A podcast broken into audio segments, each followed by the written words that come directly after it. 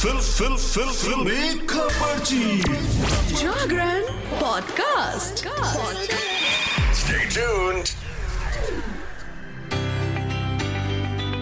Hello hi नमस्कार आप सुन रहे हैं जागरण पॉडकास्ट का फिल्मी खबरची और मैं हूँ आपकी फिल्मी खबरची यानी कि शताक्षी। आपके लिए लेकर हाजिर हूँ एंटरटेनमेंट की दुनिया की। कुछ चटपटी खबरें। तो नया साल आ चुका है नए साल पे एंटरटेनमेंट की दुनिया में क्या कुछ चल रहा है? मैं आपको बताती हूँ। सबसे पहले बात कर लेते हैं बिग बॉस 17 की। Bigg Boss 17 mid week election को लेकर काफ़ी ज़्यादा चर्चा हो रही है। घर में अचानक हुए nomination social media influencer Anurag Dobal का शो से पत्ता कट गया, जिससे वो बर्दाश्त नहीं कर पाए और घर में ज़बरदस्त हंगामा खड़ा हो गया। बिग बॉस ने मिड वीक इलेक्शन में एलिमिनेशन की पावर घर के पुराने और नए कैप्टन को दे दी। इसके बाद ईशा मालविया ने आयशा खान मुनव्वर फारूकी ने अनुराग डोभाल और औरों ने अभिषेक कुमार को नॉमिनेट किया। बिग बॉस ने सभी घर वालों से मिलकर तीनों में से किसी एक कंटेस्टेंट को बाहर करने का फैसला लेने के लिए कहा।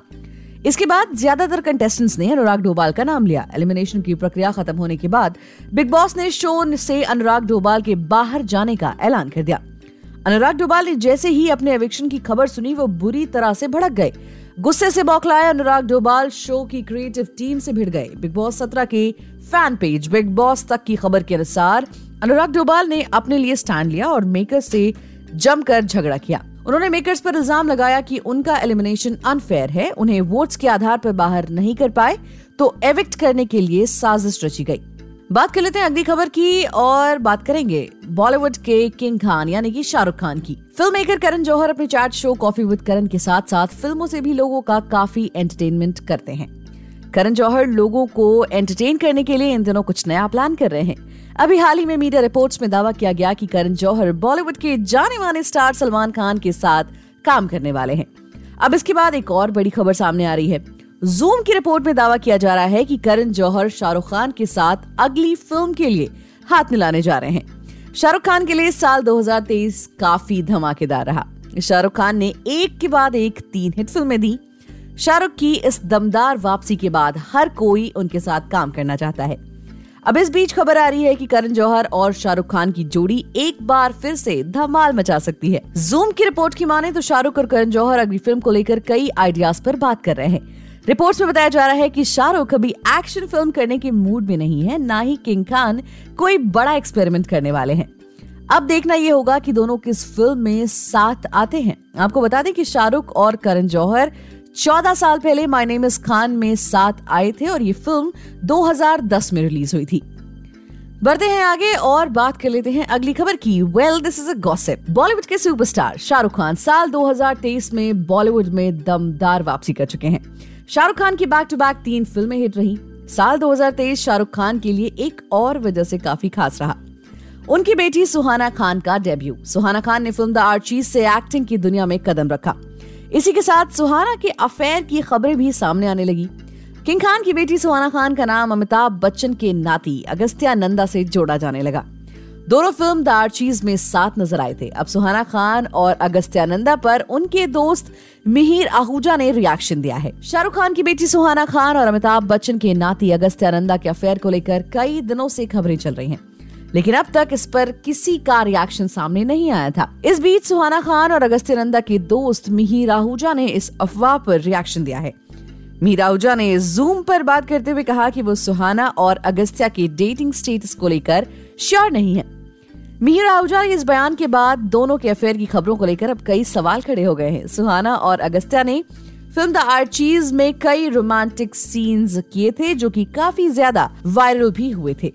बढ़ते आगे और बात करते हैं अपनी अगली खबर की। साल 2024 में अक्षय कुमार मल्टीपल प्रोजेक्ट्स लेकर आ रहे हैं। इस साल उनकी कई फ़िल्में रिलीज़ के लिए पाइपलाइन में है। वेल well, अक्षय कुमार के केस में ये कोई नई बात नहीं है क्योंकि हर साल अक्षय ढेर सारी फ़िल्में लेकर आते हैं। हालाँकि साल 2023 में वैसी कोई फ़िल्म नहीं ला पाई इतनी बड़ी कोई फ़िल्म नहीं आई लेकिन 2024 के लिए उनके पास कई सारे प्रोजेक्ट्स हैं। और इस लिस्ट में बड़े मियाँ छोटे मियाँ का नाम भी शामिल है। अक्षय कुमार ने नए साल के मौके पर फ़िल्म का नया पोस्टर रिलीज़ कर दिया था।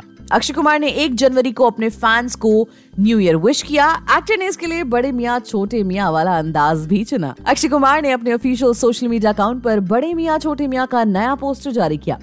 पोस्टर में अक्षय, टाइगर श्रॉफ के साथ जेट स्कीइंग करते हुए फुल एक्शन मोड में नज़र आ रहे हैं। अक्षय कुमार ने पोस्ट के कैप्शन में न्यू ईयर विश करते हुए कहा, आपका नया साल बड़ा बने छोटी छोटी खुशियों से।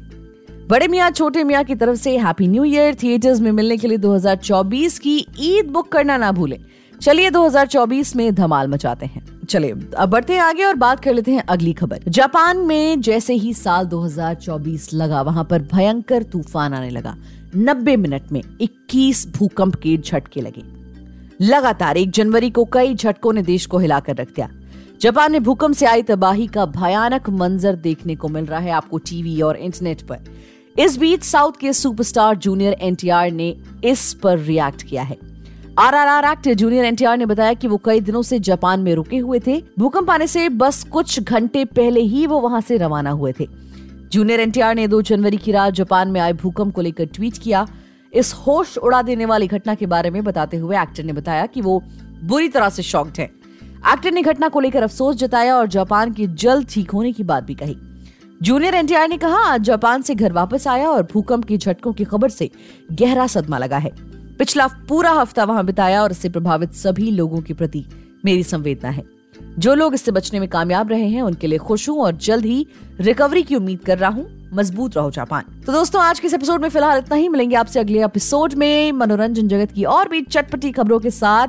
तब तक के लिए हमें दीजिए इजाज़त और सुनते रहिए जागरण पॉडकास्ट का फिल्मी खबर